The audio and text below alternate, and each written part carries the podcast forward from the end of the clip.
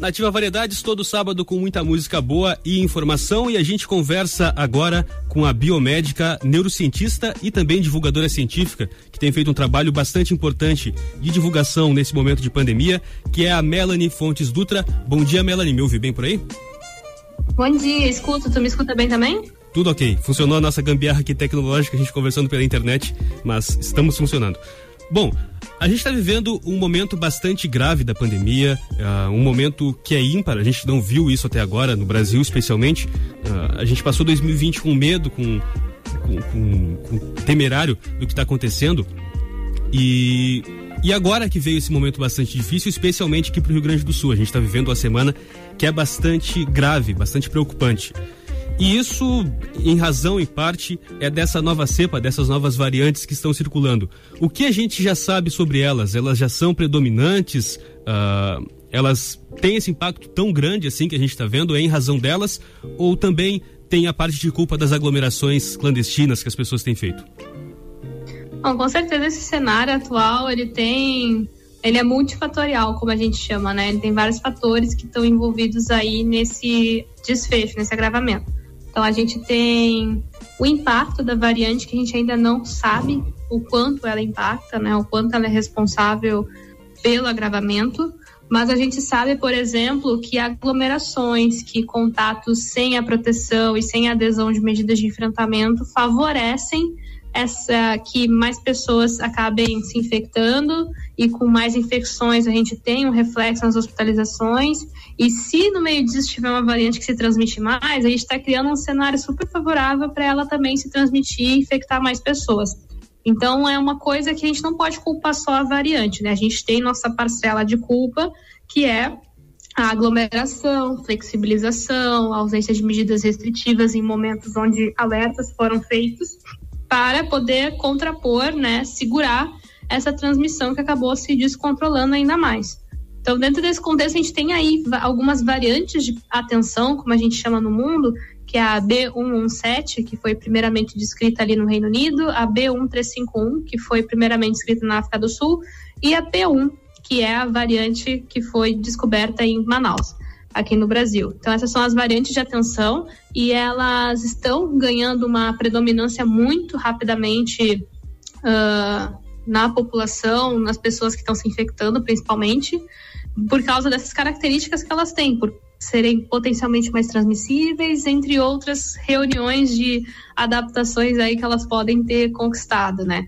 Então, é, é muito grave essa situação, é muito complica complicada. A gente ainda não sabe o impacto dessas variantes uh, nas vacinas que estão aprovadas aqui. A gente imagina que as vacinas podem abranger, elas têm um potencial imenso para isso, por isso que é tão importante as pessoas se vacinarem, mas a gente ainda não sabe qual é o impacto delas nesse grande agravamento que nós estamos vivendo hoje, né? Mas sabemos que elas têm participação. Sim.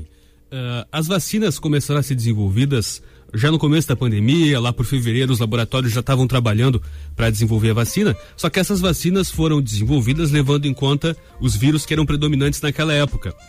A maioria das. A gente não tem como saber, né, eh, se todas as vacinas são eficazes ou não.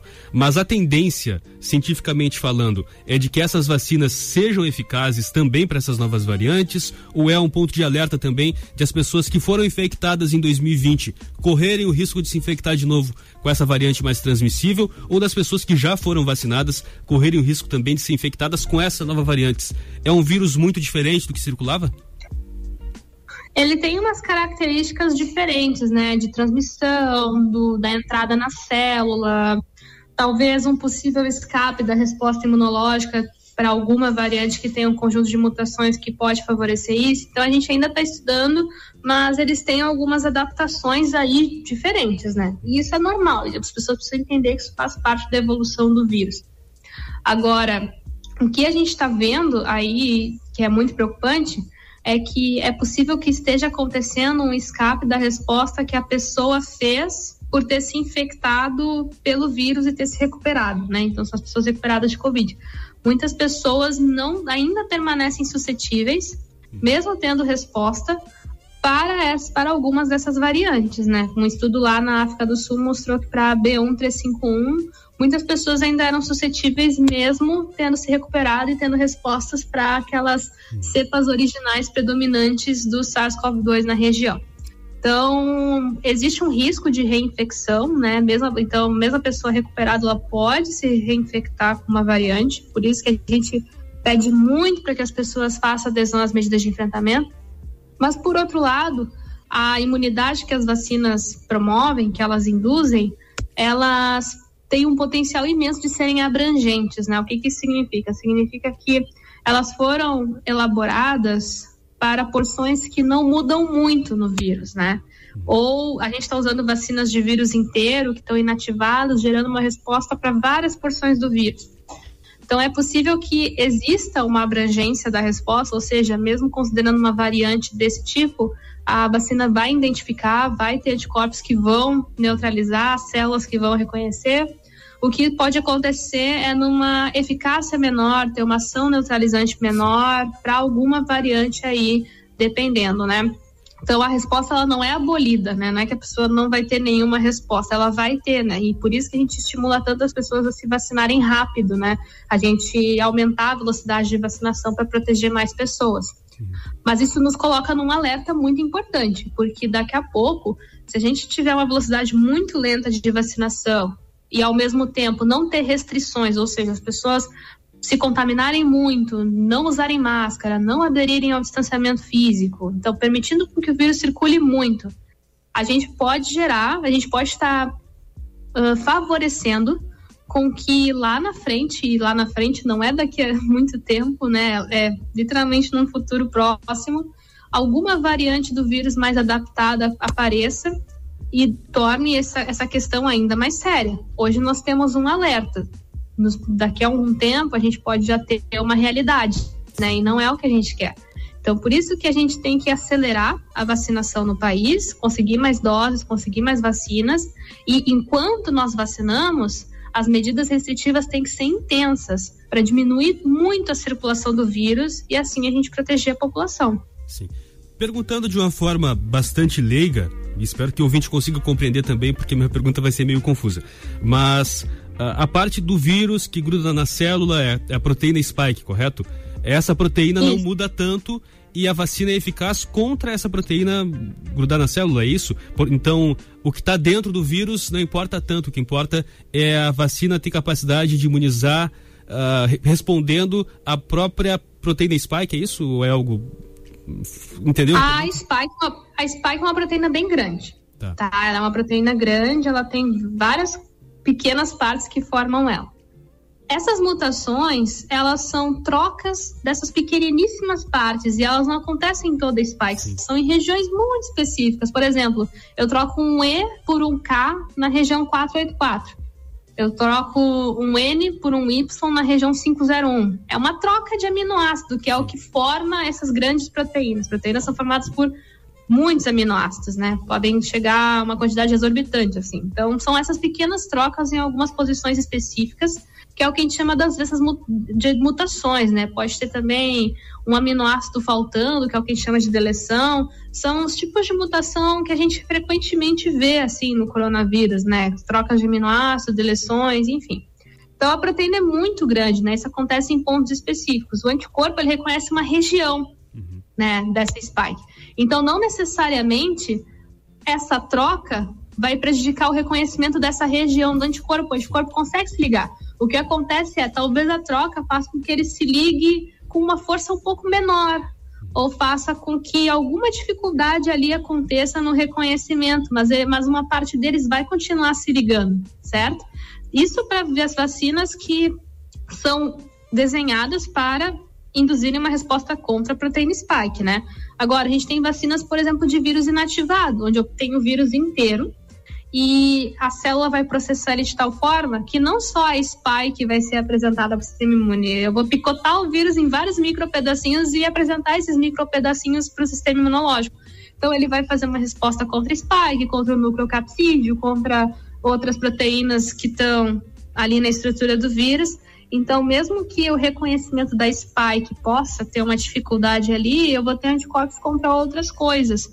Por isso que a gente tem uma expectativa muito grande para observar como as vacinas de vírus inativado também vão se comportar frente às variantes, né? Se daqui a pouco pode causar algum tipo de alteração nessa resposta que é mais diversa, mas é esperado que não, que provavelmente esse impacto não seja tão grande, pelo menos com as variantes desse momento. Mas daqui a pouco, se a gente permite com que o vírus circule muito, uma variante com mais adaptações pode surgir e aí vai tornar a nossa vida um pouco mais complicada e não é o que a gente quer. Por isso que eu faço esse apelo para a população. A gente tem que se vacinar e tem que adotar as restrições, porque senão a gente vai gerar alguns problemas muito complicados aí no futuro. Pois é. A Secretaria de Saúde do Estado e a, o Centro de Vigilância em Saúde divulgaram essa semana que no Rio Grande do Sul são 19 linhagens uh, circulando. Uh, e a mais preocupante nesse momento é a, é a P1, certo? Uh, essa circulação de diferentes tipos de linhagens, aliado à falta de vigilância das pessoas de não tomarem os cuidados necessários, podem criar uma sopa de formar um supervírus muito mais preocupante do que a própria P1 já é e do que todas as outras 18 variantes já são também? Então, essa reunião de elementos, né, uma população que circula muito, com poucas medidas de enfrentamento, com restrições que precisam ser mais rígidas, mas não estão sendo tão rígidas nesse momento uh, uma fiscalização da própria população que não está conseguindo ser assertiva, né? E somado ao fato que a gente já tem aí essas variantes surgindo e potencialmente uma pressão seletiva, ou seja, uma pressão para que variantes que escapem da resposta imunológica apareçam, é possível que, se isso permanecer, se a gente não controlar a maior parte desses fatores, no, em, em, no futuro próximo a gente pode estar vendo variantes mais adaptadas, que consigam escapar um pouco mais da resposta imunológica ou ter outras mutações que a gente nem consegue prever, porque mutações são aleatórias, né? Variantes são formadas a todo momento.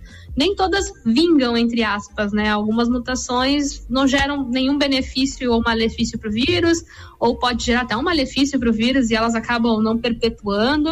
As que nos interessam são aquelas que acontecem permanecem e são passadas adiante, né? Porque o ambiente favorece isso, ou porque elas conferiram uma característica para o vírus que acaba fazendo com que ele deixe mais cópias dele por aí. Então, a gente tem todas essas questões aí, né? Essa, essa geração de variantes é um processo natural. O que a gente não pode fazer, que é o que nós estamos fazendo, é agilizar esse processo. Porque agilizando esse processo aumenta o risco de uma variante com mais importância, com mais preocupação, né, apareça. Então, por isso que a gente tem que segurar a transmissão. Por isso que quando o seu estado, o seu município impõe medidas restritivas mais intensas, a gente tem que aderir a elas, porque senão a gente está correndo um risco muito grande de uma variante que tem uma adaptação maior, que tem uma preocupação maior apareça. Bom, o meu colega de jornalismo, Laércio Diniz, ele mandou uma pergunta aqui a respeito da compra de vacinas. Nos últimos dias, nas últimas semanas, está havendo a discussão uh, da possibilidade de compra de vacinas pelo setor privado, além das que já são compradas uh, pelo governo, pelo setor público. Uh, essa compra de vacinas seria uma aliada? Ia ser possível aumentar o ritmo de vacinação se as empresas pudessem comprar vacinas para os seus funcionários, se, se uh, os laboratórios, os planos de saúde pudessem comprar para os seus clientes? Isso agilizaria a, realiza a vacinação, a cobertura vacinal? Ou isso ia atrapalhar a logística de distribuição por parte do governo, que deve ser centralizada pelo governo? Então, a gente tem uma estratégia que é o PNI, que elenca os grupos prioritários que têm que ser vacinados, né? Quando a gente está falando de vacinação em setor privado, a gente precisa de uma coordenação nacional, né? Então, está tendo umas tentativas de tentar viabilizar isso, como aquela história de 50% dos imunizantes têm que ser doados para o SUS, né? porque a gente precisa de uma ampla distribuição das vacinas. Não adianta vacinar só quem pode comprar a vacina, a gente tem que vacinar todo mundo para poder sair dessa. Uhum. E de uma forma coordenada, de uma forma unificada, no sentido de que se a gente tem ali esses grupos prioritários, eles têm que ser os prioritários desse momento. Eles têm que ser vacinados nesse momento, porque essa estratégia permite com que não só a gente vá protegendo uma população de maior risco, como também a gente vai estar diminuindo hospitalizações, porque é justamente quem tem um risco maior para agravamento que acaba uh, precisando do sistema de saúde caso se infecte, né? Tem um risco maior disso. Então, por isso que essa estratégia existe, ela tem que ser seguida. Então, a gente, eu ainda não tenho tantas informações de como isso ocorreria na prática no setor privado, até porque não tem nenhuma manobra assim para nenhuma ação para isso se concretizar a curto prazo, de fato, né? Uhum. Mas o que eu venho acompanhando das tratativas é que existe essa necessidade, essa eh, essa questão aí de doar metade das doses para o SUS para garantir essa gratuidade e não desfalcar tanto o SUS mas é uma questão que está sendo muito discutida, né? Porque o SUS tem toda uma cadeia logística de levar imunizantes para vários lugares, tem toda uma equipe aí preparada de com experiência em vacinação e tudo mais. Então, por que não usar, né? Então, uma coisa que eu vejo muitos colegas e eu concordo completamente é que se o setor privado quer investir em vacina, então apare o SUS, né? Ampare o SUS, invista no SUS também, né? Porque isso gera um legado para o próprio SUS no futuro. Então, eu acho que a gente tinha que ter uma ação mais coordenada nisso, né? Não é.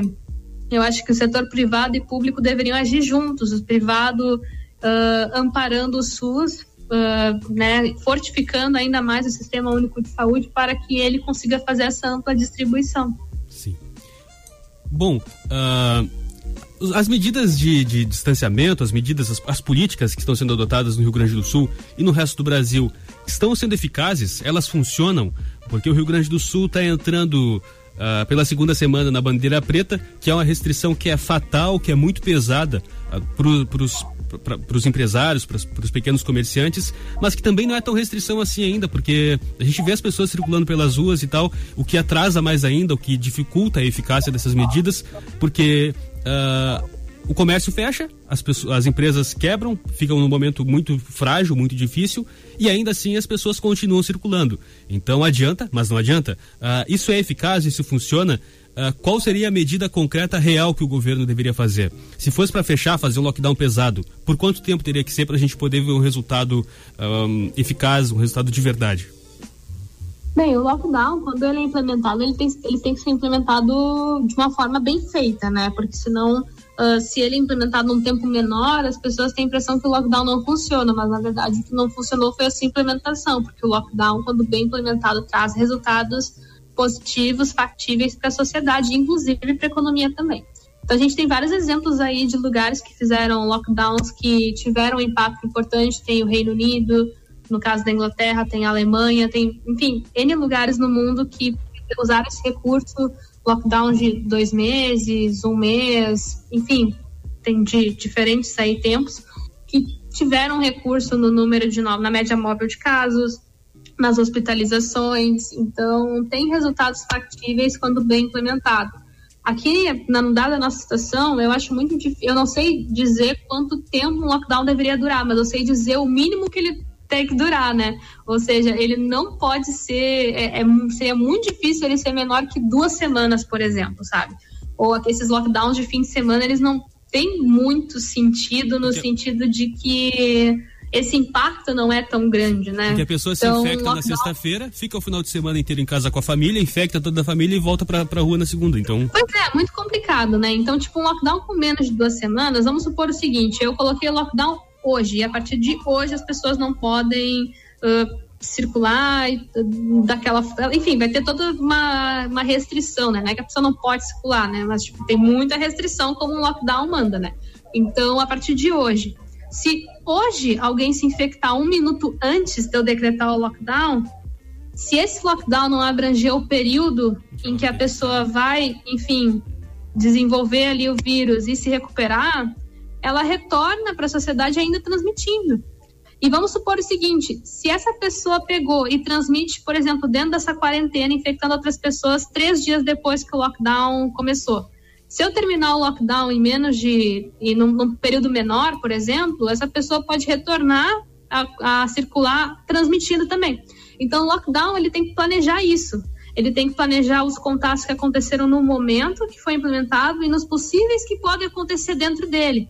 Então, o período de retorno tem que ser quando o máximo de pessoas possíveis que poderiam se infectar ou estar infectadas não estão mais transmitindo. E esse período não é um fim de semana, não é sete dias e dificilmente 14 dias vai abranger todas as possibilidades. precisa de um tempinho maior, né? Então a gente sempre fala de no mínimo 14 dias, mas podendo se estender a 20 dias, é uma coisa nesse sentido, porque o lockdown tem que prever isso, ele tem que ter isso em mente quando a gente for fazer essa, essa estipulação de tempo, né?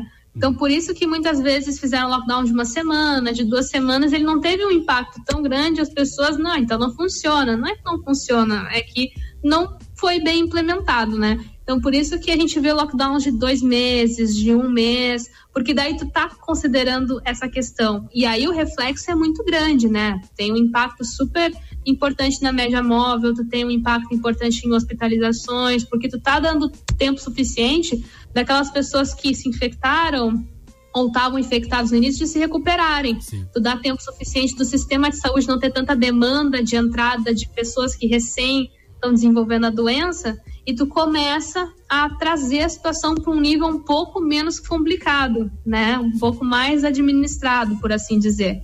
E no meio desse tempo você pode rastrear, né? Os, os, os possíveis casos que vão acabar demandando ali alguma necessidade hospitalar. Você pode fazer que nem Israel, que durante um lockdown vacinou em massa a sua população. Então aí você tem várias estratégias para se combinar, né? E Israel hoje é um exemplo de sucesso em vacinação em massa e também no enfrentamento da pandemia, porque aliou duas grandes estratégias: vacinação em massa durante um lockdown. Então tu está cortando ali a transmissão e paralelamente protegendo sua população. Sim. Pois é, e da medida, da forma que a gente está fazendo há quase um ano, de fechar alguns dias, abrir alguns dias, fechar alguns dias, abrir alguns dias, se soma mais de um mês das empresas tendo que ficarem fechadas, sem a eficácia, então o impacto econômico, o trauma econômico é muito maior do que seria se a gente tivesse fechado três meses lá no começo, precisasse fechar mais três meses agora. Então a gente está vendo essas Exatamente. coisas secundárias. Melanie, eu já tomei bastante do teu tempo, bem mais do que a gente havia combinado. A gente havia combinado 15 minutos, já são mais de 20. Muito obrigado pela tua atenção. Uh, espero que em breve a gente possa conversar de novo, mas com perspectivas mais positivas, com a realidade mais positiva do enfrentamento da pandemia. E muito obrigado, eu admiro muito teu trabalho, tenho acompanhado ele alguns meses já, uh, e tu falando pela para TV e enfim para as rádios e tu tem tra teu trabalho de divulgação científica é fundamental uh, teu nome vai vai estar tá marcado muito positivamente nessa história da pandemia uh, na divulgação e no e na ciência do Brasil teu rosto uh, com certeza vai ser muito bem marcado, muito bem lembrado nesse momento, uh, nessa, nessa linha de frente da divulgação e da conscientização das pessoas. Muito obrigado por nos dar teu tempo nesse sábado. Vai descansar um pouquinho para depois voltar da, da entrevista na segunda-feira. Muito obrigado pela tua atenção. Pode deixar. Muito obrigada. Bom fim de semana e se cuide. Conversei agora com a Melanie Fontes Dutra, ela que é biomédica, doutora em neurociências e divulgadora científica. A gente falou sobre essas novas cepas, sobre esse momento da pandemia que a gente está vivendo, sobre esse momento de agravamento desse cenário. Agora, 10 horas 30 minutos, a gente vai a um rápido intervalo e já já voltamos com Nativa Variedades.